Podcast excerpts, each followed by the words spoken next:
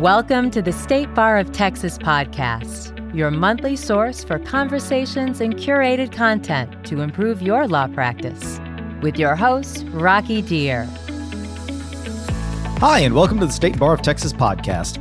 You know, I remember the good old days, back when a term like Bitcoin would have meant what was left in my pocket after buying organic milk. In modern parlance, however, Bitcoin is just one example of something called cryptocurrency. What is a cryptocurrency? I still don't know, honestly, and thankfully, I don't have to know for present purposes. What I do know, though, is that one of the largest cryptocurrency exchanges, called F T X, has imploded. It's all over the news. And as a means to avoid the crypt, okay, don't look at me like that, okay? The joke was right there. It would have been negligent not to take it, okay? But in a means to avoid the crypt, F T X and several of its affiliates have filed for bankruptcy.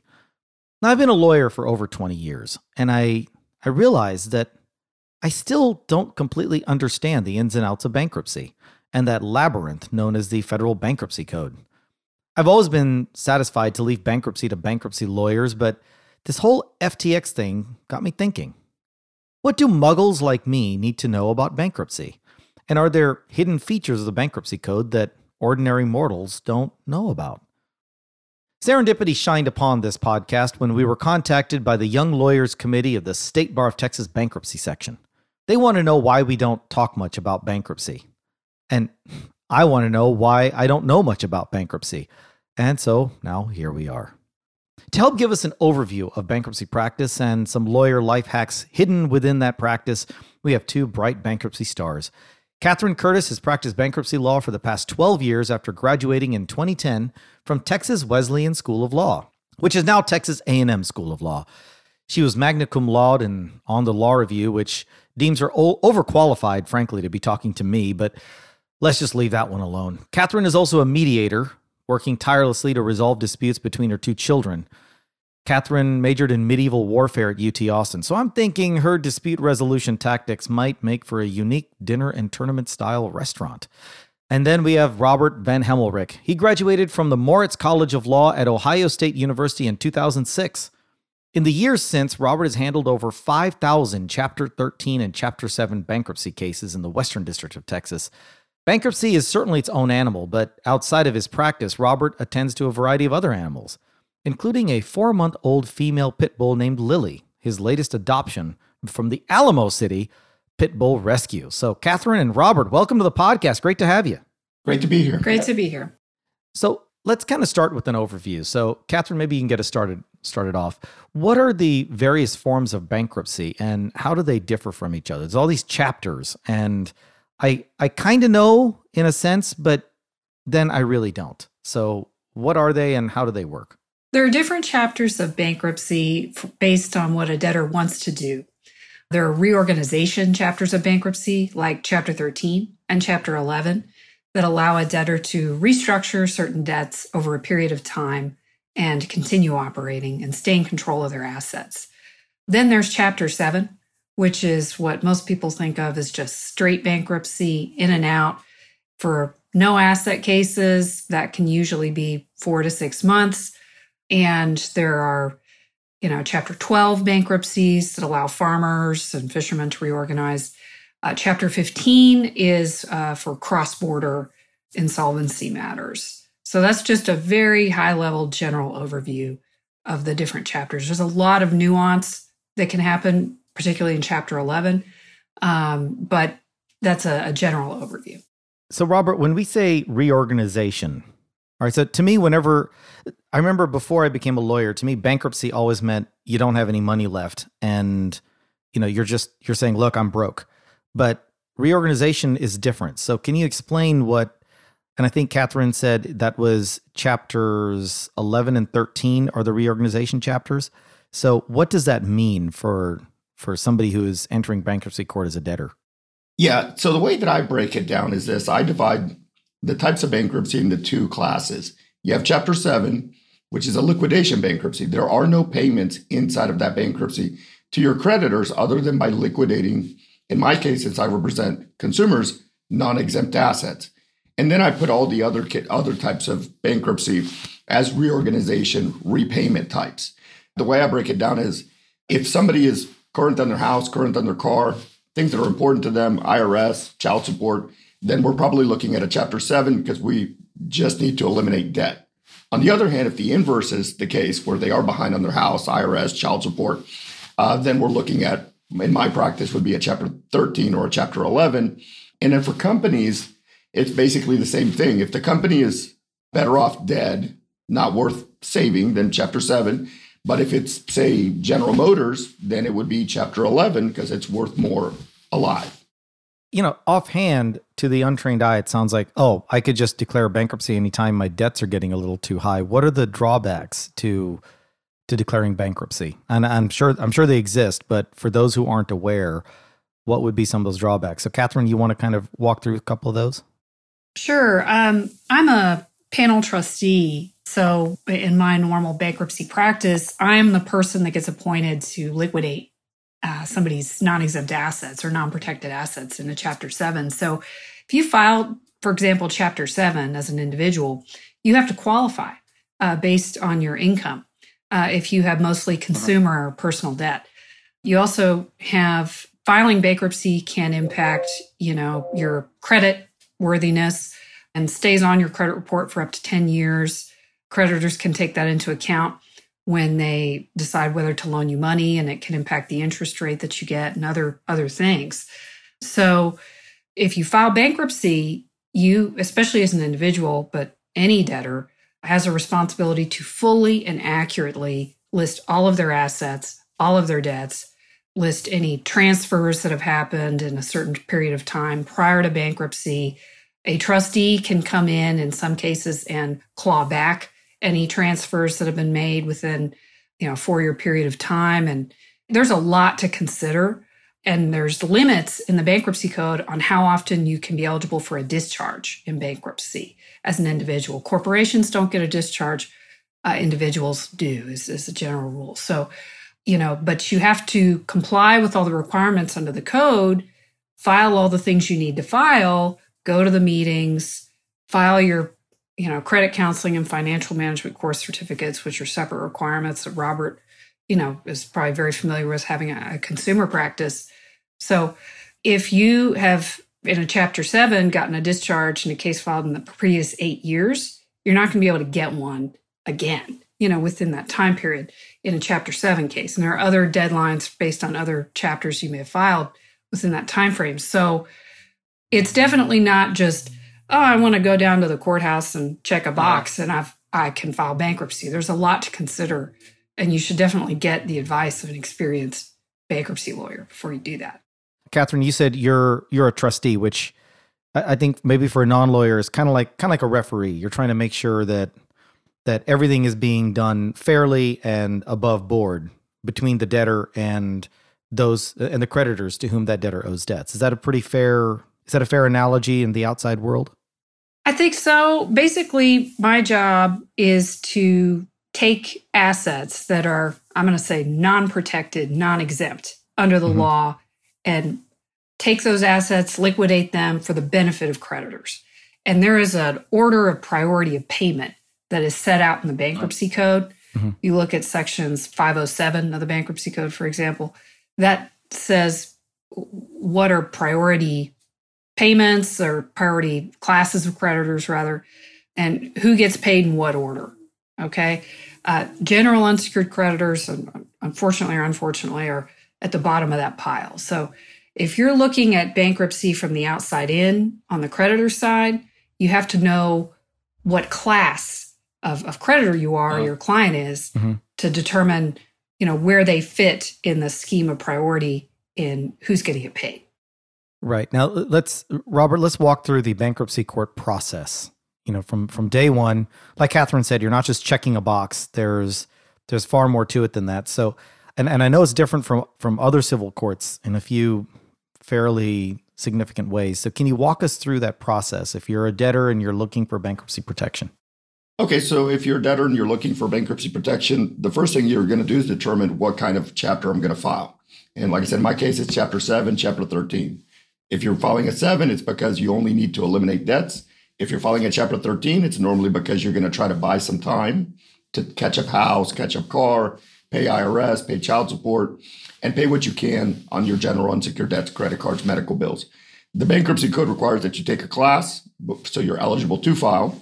And then once, and then we filed a case electronically. And about a month after the case is filed, you'll attend a creditors meeting. After COVID here, they just do them over the phone. And you'll sure. have a trustee uh, like uh, Catherine, who will look at your assets and determine, you know, uh, you know, what's exempt, what's not exempt, what do you get to keep. And then if it's a Chapter seven, that's pretty much it. You just wait two months after that, you got your discharge. But if it's a Chapter thirteen, you have a three to five year repayment plan. You have to get the plan confirmed. Same thing as a Chapter eleven. You have a plan that, that proposes, I'm going to pay these creditors, I'm not going to pay these. And you have to get that confirmed by the court. But now when you go in, you know, a lot of us, a lot of us non-bankruptcy practitioners, you know, we hear about, we hear about the bankruptcy stay that oftentimes occurs, especially if, if parties are already in litigation. So how does the bankruptcy stay work, and, you know, what's its purpose? So, you know, I don't know, Robert, do you deal a lot with that, or is that more of a Catherine question? Uh, yes, uh, the bankruptcy stay is there to, as the name says, it's uh, it's an automatic stay. So upon the filing of the bankruptcy, there's a stay. Uh, there are some exceptions, like if you have filed too many cases and they got dismissed recently, you'll have to get a stay imposed. But normally you have an automatic stay. So if somebody calls me up and says, my house is up for foreclosure next week and I owe thirty grand, then we file the bankruptcy and that stops the foreclosure. It stays all collection attempts, with the exception of like child support, ongoing child support. So that is one of the primary benefits. You know, if you're getting sued, if somebody has frozen, the I R S has frozen your bank accounts, you need to get those things released. So you will use the automatic stay to do that. And how long does that stay last for? It'll last for the pendency of the case. But a creditor could come into, into the court and say, I want to lift the stay. And that's because either they're not getting adequate, adequate protection if they're a secure creditor, or they want to liquidate an asset, which could be like litigation. So they were being, my client was being sued. They would like to go back to state court or federal district court and continue the lawsuit over there and not do it in the bankruptcy court. Okay. I'll, I'll be honest with you. I was, I, I was expecting my, my eyes to glaze over when talking about bankruptcy, but you guys have made this very interesting. There, it's, there's actually a lot of moving parts to this. We're going to talk more about that when we come back from a quick word from our sponsor. The Texas Lawyers Assistance Program provides confidential help for Texas lawyers, law students, and judges who have problems with substance use and mental health issues. T LAP offers twenty-four seven confidential support and can connect you to peers and providers for assistance. T LAP can also connect you to the Sheeran Crowley Lawyer Wellness Trust, which provides financial help to Texas lawyers, law students, and judges who need treatment for substance use, depression, and other mental health issues, but can't afford to pay for services. Call or text T LAP anytime at one eight hundred three four three eight five two seven.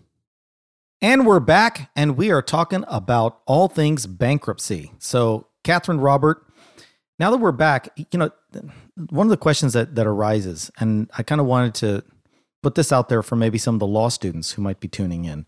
You know, first of all, what got you interested in bankruptcy practice? You know, you're in law school, you're sampling everything. There's corporate M and A's, there's family law, there's general litigation, there's all this.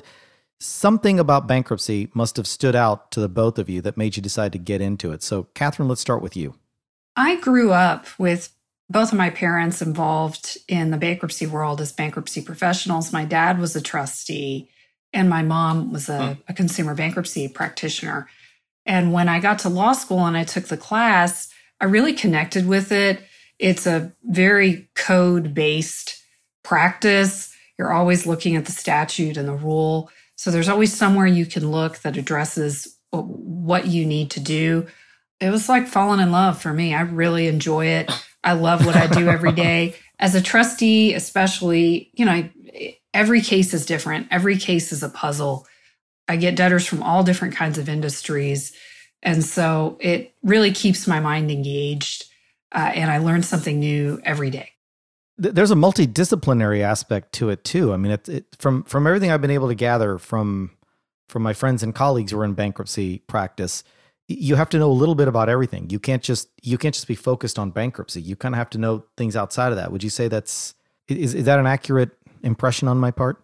I think so, because bankruptcy, with respect to particularly the automatic stay that you referenced, when a bankruptcy is filed, it's like the castle gates coming down to protect right. the inhabitants of the castle from the warriors on the outside, right?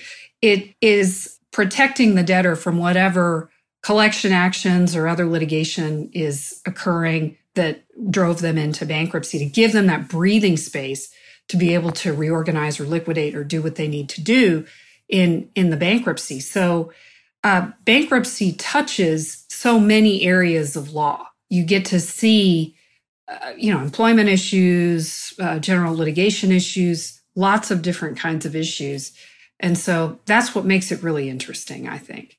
I think it's also interesting that you used the, the drawbridge and castle analogy, given that you're a medieval warfare major. So it's it's it's clearly coming out. This is this is front of mind. I can see where this is happening. So, so. I I was a history major. Let me be clear, so somebody doesn't listen to this and catch me on it. Uh, but what I focused on was the medieval period, and I'm particularly fascinated by just medieval and ancient warfare. I found it really fascinating because those that's really kind of uh, analogous to pursuing litigation, if you think about it, because at that time, you know, you have to evaluate risk of campaigns and costs and come up with treaties, which, you know, for us, you know, in the bankruptcy world and, and in general litigation, you think of as settlements, you know, trying to put the pieces together to make a deal. And so just so we're clear, I, I was a history major. not, a, not a medieval history. Medieval warfare sounds cooler though than saying just plain old history. Medieval warfare is awesome. I mean, I think, I think, I think it's really fun. So, so Robert, what about you? What, what got you interested in bankruptcy? And I'll tell you, for me right now, after listening to you two, I want to go study medieval warfare. Robert, what, what made you get interested in, in bankruptcy? Uh, a few things. Uh, bankruptcy allows you to do both litigation and transactional work. Because when I was in law school and you would uh, go interview at a law firm, they said, what do you want to do, litigation or do you want to do transactional? And I would say, I want to do both. And they would say, well, you can't. Because if you're doing transactional work, you have to be available to the client. If you're doing litigation, you have to be secluded from all other clients so you can focus on the litigation. Similar, I had a law professor for bankruptcy at, at Ohio State who uh, liked me and got me an externship with a, a federal bankruptcy judge in Columbus, Ohio. And then from there, I went to uh, a clerk for uh, the largest bankruptcy practitioner, consumer practitioner in Columbus, Ohio. So then that, that just became uh, my path to coming to San Antonio and opening up my own practice here. When I was in law school, right, one of my big fears about ever touching bankruptcy practice, and I never said it out loud, but this was always something that used to be in the back of my head. If I'm a bankruptcy lawyer and if I'm representing bankruptcy debtors, how am I going to get paid? How am I going to make a living doing this? But obviously, looking at the both of you, you've got your lights on, and you you guys are you guys are well dressed, and it looks like you guys are doing really well. So obviously, there's a way to get paid being a bankruptcy lawyer. Can you can you walk us through that? How do y'all get? How do bankruptcy lawyers make sure that that they get paid while still being able to serve their clients? So Robert, let's start with you since since you're doing consumer bankruptcy work. Uh, and that's a common question. You brought that up earlier, where everybody assumes that if you're filing bankruptcy, you're broke. Right. Uh, that's not the case. I mean, you could be a really good income earner. Your company could be making good money. It's just not making enough money to pay either a particular creditor, could be the I R S, mm-hmm. Attorney General for child support, the mortgage you fell behind on, at the pace that they want to be paid, mm. or with the interest rate. So if I have a client that has one hundred thousand dollars in, in credit cards and I say, well, we're going to file Chapter seven and they're going to be eliminated, they will happily come pay me in a Chapter seven before the case is filed. So I get paid up front. Mm. And then if it's a Chapter thirteen and their payments are going to go from ten thousand dollars a month to, say, two thousand dollars a month, they'll happily pay me something up front and I get paid out of the two thousand dollars a month that they're paying. So that's how I get paid. And Catherine, what's been your experience with that? I know you're on the trustee side, and so it's probably different for you, but how do bankruptcy lawyers typically make sure their own lights stay on through the process? Robert hit the nail on the head. I used to do mostly debtor work, uh, and I did consumer and, and business cases. So uh, you need to evaluate the case and get, you know, a retainer, get paid up front. Uh, if it's a, a reorganization, like a thirteen or an eleven, typically there's some provision for payment of your fees uh, in the plan as well. In bankruptcy, generally, attorney's fees for professionals that are employed by the estate need to be approved by the court. So in Chapter thirteen, you know, there's special, depending on the division you're in, you know, fixed fee agreements that are set in those divisions. that the attorneys have to work with and, uh, you know, places that they have to get paid in the plan and Chapter elevens and Chapter sevens. If you are a lawyer working for the debtor or the estate, you have to be employed, you know, and you have to be have your fees approved generally. Most Chapter seven attorneys, as Robert said, you get paid up front. Um, so that's how you would be paid. Now, as a trustee, my compensation works differently. I get paid on a percentage scale, and it's set out in Section three twenty-six of the Bankruptcy Code based on the amount that I actually disperse to creditors. Okay, so if I collect one hundred thousand dollars and there's one hundred thousand dollars of creditors against the estate, I pay those claims out in accordance with the order and priority that's set out in the Bankruptcy Code, and then I get paid my, you know, sliding scale percentage under three twenty-six oh, wow. based on okay. what's dispersed. If I hire a lawyer in that case, uh, so a lot of lawyers will actually work for trustees and say, okay, you know, I'll go pursue this litigation, you know, for the estate. Uh-huh. Mm-hmm. Uh, that lawyer has to have their, you know, employment approved and any fees approved, you know, any settlement or resolution of that claim approved by the court. And then they can get paid in accordance with whatever agreement is approved by the court. So just to be clear on that one, what you're talking about is where the bankruptcy estate, the debtor, might have a claim that they might have a legal claim against a third party. And then you're hiring a lawyer to go pursue that claim, see what can be collected to then add back to the bankruptcy estate. That's correct. So I'm correct about that's the first time. I, I'm glad this is being recorded. I'm going to I'm going to tell my wife, look, honey, I was right about something. So that that's how it works. Right. So another section of the Bankruptcy Code that is, aside from, if you're going to read no other section of the Bankruptcy Code as, as a non-bankruptcy lawyer, read three sixty-two and Section five forty-one of the Bankruptcy okay. Code, because five forty-one defines what is property of the estate. And when a debtor files bankruptcy, that includes all, all their assets, including, as you mentioned, Rocky, intangible assets like causes of action. Okay, debtors, and huh. Robert, I'm hmm. sure, can go into this in more detail, can exempt or protect certain types of assets depending on the exemption scheme that they select. But generally, causes of action would come into the estate, and I, as trustee, would be able to hire a professional to go pursue that, you know, and bring that those funds into the estate. And Catherine, you also have uh, causes of action as a trustee that just can be pursued by the trustee in a Chapter seven, the clawback provisions, the fraudulent transfers, preferences.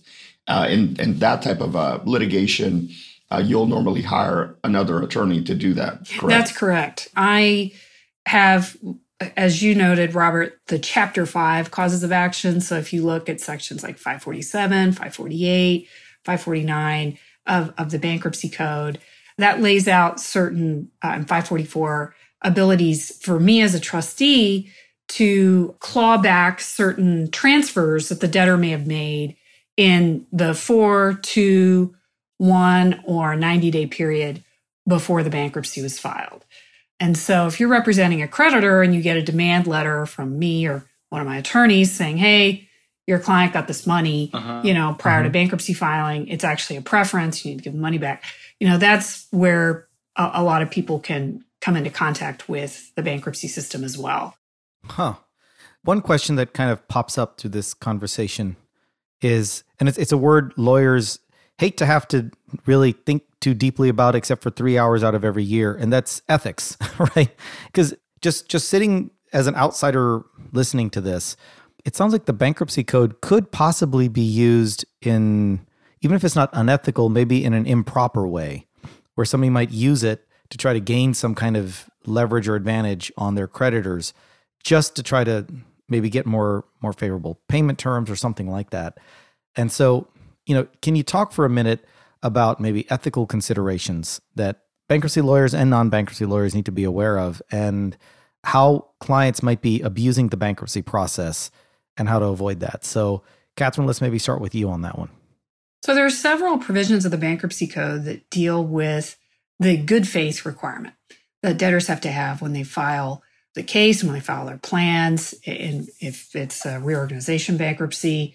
Debtors have a lot of different requirements that they have to meet under the code. You can look at Section five twenty-one of the code. It lays out all of the, the requirements that debtors have to meet. uh, in terms of filing their schedules, being truthful and accurate. Debtors have to attend mm-hmm. a three forty-one meeting uh, that Robert noted that trustees preside over. Uh, there's also another party that we haven't talked about really yet in, in bankruptcy cases, and they're in the United States Trustee's Office, and they're an arm of the Department of Justice, mm-hmm. and they are separate and apart from a private, you know, panel trustee that may be appointed sure. in a case, and it's their responsibility to oversee the case to make sure the debtors are complying with their requirements under the code, and everybody is, you know, meeting their obligations under the bankruptcy code. So debtors can face severe penalties if they don't meet those requirements, such as losing their discharge. So it, there are mechanisms built into the code for dismissal, conversion to another chapter if debtors don't meet their obligations. And Robert, do you have anything to add to that on the on the ethical side? Yeah, so um, there's two parts of the ethical side. So when we file bankruptcy, we're normally trying to renegotiate the contract that we had with the creditors. Sure. So sure. with the unsecured creditor, we may not be paying them anything, but that's legal, mm-hmm. absent fraud. So if I go borrow a bunch of money and then I know I'm going to file bankruptcy and I file bankruptcy, well, that creditor can protect themselves by uh, filing an adversary in the bankruptcy case and saying, I don't want my particular claim to be discharged because he committed fraud, larceny, mm-hmm. fiduciary fraud, and other types of fraud. Um, also, they could try to look through the debtor schedules, and if the, the debtor is lying to the court, because these are sworn statements, try to get the debtor's entire discharge denied so they don't get to wipe out any debts. We could keep talking about ethics because this sounds very interesting, but we did promise that we would talk a bit about some of the hidden tools in the bankruptcy code that maybe muggles like me don't know about. So, Robert, let's start with you on this question. For folks like me that don't touch bankruptcy a whole heck of a lot, when do you think we need to consider bringing in or maybe referring a matter to a bankruptcy lawyer? When does that point happen for those of us that are on that side? Well, it would be like, say, for instance, if you're representing a client in a particular uh, cause of action, mm-hmm. litigation, and you think your client is going to either spend more money litigating than what they're going to get, or they're going to lose. And absent sure. some kind of fraud, you may have them at that point go talk to a bankruptcy attorney and say, hey, talk to a bankruptcy attorney. I get this very commonly. A case is referred to me by other attorneys, and the client comes in and says, my attorney who's representing me, has been representing me for a couple of years, in this litigation said, it's better for me to just go talk to a bankruptcy attorney and contemplate whether I qualify to either file a Chapter seven and eliminate this debt because I haven't committed any kind of fraud, there's no allegation of fraud, or pay them what I can in a, say, five-year, three-year Chapter thirteen, and, you know, uh, there'll be light at the end of the tunnel. Do you think that would also be useful if you're on the creditor side? You know, if, if you've got, so, you know, what, I, what I'm anticipating is you've got a creditor who doesn't want to accept a payment term, and then they're afraid that this might go into bankruptcy. They want to know what their rights are. Is that a Is is that also a time when you've had folks maybe send send the creditor to you to get some consultation on what their rights are?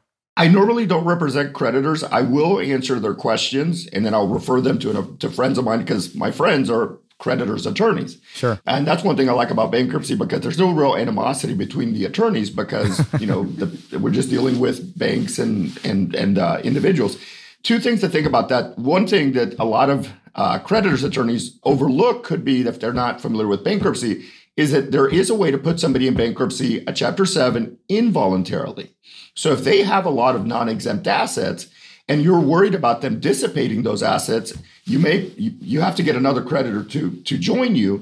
Uh, but usually if they're like suppliers or something, you'll know who those other creditors are and you'll put them into a bankruptcy. Hmm. And I, I saw that in a case. I didn't represent them, but they put the husband in bankruptcy and they had like a one point five million dollars home in Austin, which is probably worth a lot more now because this is years ago. And they were able to sell that homestead because the, the debtor hadn't owned it for over three and a half years and therefore was only able to exempt like one hundred sixty thousand dollars of equity, despite the fact that the wife didn't file bankruptcy. So they were able to use an involuntary bankruptcy to collect money from the debtor through the bankruptcy process.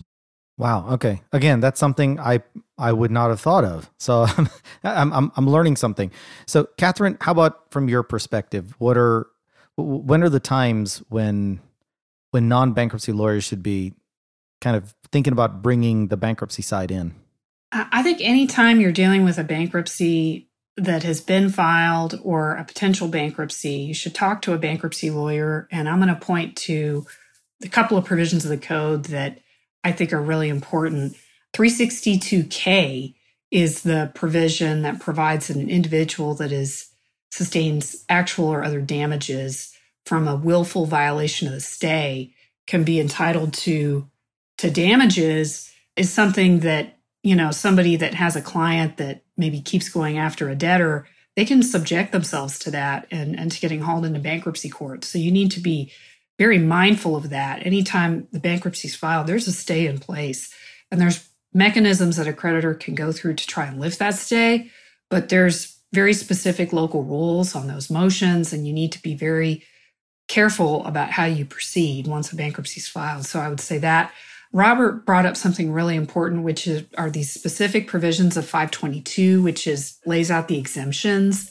So there's five twenty-two Q that provides certain limits to what a, a debtor can exempt in equity from their residence under certain circumstances involving fraud. And, and so you, if you have a, a client that um, is a creditor that believes that there may be some Uh, fraud or other issues going on, you know, really take a look at those uh, five twenty-two uh, e- exceptions um, that limit the amount of equity that a debtor can have in their homestead under certain circumstances. Yeah, because I, I guess the homestead rules got got amended some years ago, so now it's not just a blanket exemption. There's there's ways to to limit that to some degree. Is that am I remembering that right? Yes. Uh, so it limits state exemptions for states like Texas, where our homestead is defined ten acres in the city, one hundred acres rural, or if you're married, two hundred acres rural. They amended the bankruptcy code back October uh, October of two thousand five, and they put provisions to limit that. Like if I haven't owned a home for over three and a half years, I'm limited to an amount that's set out in the bankruptcy code that gets adjusted every so many years for inflation. So that was the example from the house in, in Austin. They hadn't owned it for over three and a half years, so they were limited to like one hundred sixty thousand versus Texas exemptions would have said you're limited only by acreage. Uh, so they were able to use that provision to be able to sell the homestead, the debtor's homestead. This kind of brings us maybe to our to our final topic, if you will, and that is about the ways in which the bankruptcy code or the bankruptcy courts can be used strategically, you know, in even in a non-bankruptcy type of scenario, even where you've got a potential debtor that's not in immediate financial peril. You know, you guys have alluded to a couple of them. One is forcing somebody into a Chapter seven, you know, when you're trying to protect a certain asset and make sure it doesn't go away. So forcing somebody, that's that that's kind of, I think, a, a nugget that a lot of us may not know exists. And so I, I'm, I'm glad we had that part of the conversation. Are there other sort of strategic gems? Well, I have one offhand because um, in preparing for this, it's judicial estoppel and then also standing. And that's something that I've seen throughout my practice where non-bankruptcy attorneys get that one mixed up or just completely overlook it. So if you're representing a claimant, uh, a litigant, uh, and you're the, the plaintiff's attorney, you should always ask them, have you ever filed bankruptcy before? Huh, or okay. If you file bankruptcy during this litigation, let me know before you file. Hmm. Because in the bankruptcy uh, scenario, say, for instance, this person suing for asbestos poisoning. That hmm. that poisoning uh, takes years and years before it turns into, if it's going to turn into cancer. Mm-hmm. So if this person filed bankruptcy, say, five years ago, a Chapter seven, and the case is done, and now they're claiming against uh, somebody, uh, against an insurance company or, or a particular Johnson and Johnson or anybody, the attorney for the other side could say, well, this claim is judicially stopped because they didn't list it in their bankruptcy. And obviously, the uh, you as their lawyer would, would say, well, they didn't know about it. They didn't know. Then. Right. But like any sworn statement, a deposition, anything else, you have a duty to correct it. So the, the appropriate measure would have been to go back, reopen the bankruptcy case, and get a determination from the bankruptcy court that that asset is not property of the bankruptcy estate, because you would argue, if you're representing the claimant, that the claim or the, the cause of action did not arise until my client got sick. Because if my client had never gotten sick, they never would have been able to, to, to, to make this claim. Mm-hmm. But if you just leave it there, you could go, if you have a contingent fee, spend a whole bunch of time on this case, and then boom, judicial estoppel. Uh, it's a, you know, get out of jail free card for the other side. And you just spent years litigating this and just wasted your time. And wow. your client could sue you for not having them ask them the appropriate questions. Like, did you ever right. file bankruptcy before? If you file bankruptcy, notify me. So you get a double whammy. You lose your fees and you get sued by the, by your client. So it sounds like that needs to be part of the intake process, maybe even in an engagement letter, asking a client to swear and affirm and verify that there was no bankruptcy, or listing any bankruptcies that may have taken place at an earlier time. Or they're going to take place during the case, because in a Chapter seven, it's just about what you owned on the date of filing or prior to that. Sure. In a Chapter thirteen, it's anything that you acquired during the case. So I've had that happen where they go and they talk to somebody, they have a car accident, semi-truck hits them, whatever, and the personal injury attorney tells them, well, you don't have to list this one because this didn't happen until after you filed your Chapter thirteen, so it's not property of the estate under five forty-one. Chapter thirteen also has its own provision that will include any type of property that's listed in five forty-one that's acquired during the case. So there, that attorney gave them bad advice, and which results in the client losing their money and the attorney losing their fees and potentially getting sued. Fascinating stuff. Okay. Catherine, what are some strategic issues that non non-bankruptcy practitioners need to know about so that, you know, we can look out for them? That was, that was great advice, Robert. Thank you. Robert really hit the nail on the head with uh, estoppel issues. Uh, I run into that quite a bit, as particularly as a trustee. That's really important. I think beyond just asking about it, You you need to have a procedure in your office where you actually do PACER searches on people that allows uh, you to search mm. the online database using your client's, you know, social security number. In the case of an individual, you can search by their name. And that way you're not uh, just relying mm. on what they're telling you. You actually have a way to, to verify that. So bankruptcy courts are courts of equity, right? And you hear, you hear that mm. a lot if you mm. go into bankruptcy court. One thing in terms of strategic use of bankruptcy, I, I see some creditors complain, well, the case should be dismissed because, you know, of X Y Z reason. Mm-hmm. There are specific statutes in the bankruptcy code that deal with dismissal. Generally, and Robert can probably chime in on this, if there's a colorable reason for a debtor to be in bankruptcy, for them to be able to either reorganize or for them to have debts that exceed their assets and are, you know, a way for their non-exempt property to pay their debts through bankruptcy, the court's going to let that case go forward. And so the most important thing that non-bankruptcy lawyers should be looking at if they're dealing with somebody that's sort of the outside looking in to the bankruptcy system is, how is their client going to be treated in the priority scheme? Where do they fall? Because that's uh-huh. where you know where the leverage is. And you have to have some idea of who the other players are in the case. Because if there's a secured creditor that swamps most of the assets, well, you know, there there may not be a lot left. So that's you, sure. you have to have an understanding not just of where your client stands, but where the other creditors stand too. So the lesson for all of us, all of you non-bankruptcy lawyers out there, the lesson is become friends with a bankruptcy lawyer. Get to know them. Take them to lunch and know when to call them. So, you know, Catherine Curtis, Robert Van Hemelrich, we are we are out of time for this episode. We could actually keep talking about this. This was this was fascinating. Thank you both so much for taking the time to join us and for and for walking us through the bankruptcy process. This is this is a first for our podcast, and and I know it won't be the last. Thank you both. Thank you. Thank you.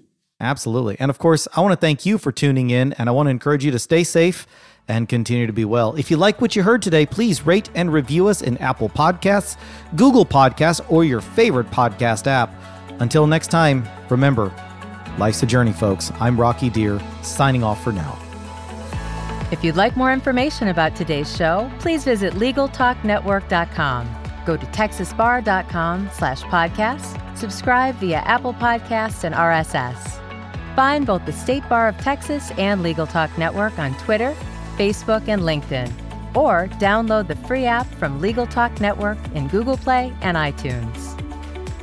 The views expressed by the participants of this program are their own and do not represent the views of, nor are they endorsed by, the State Bar of Texas, Legal Talk Network, or their respective officers, directors, employees, agents, representatives, shareholders, or subsidiaries.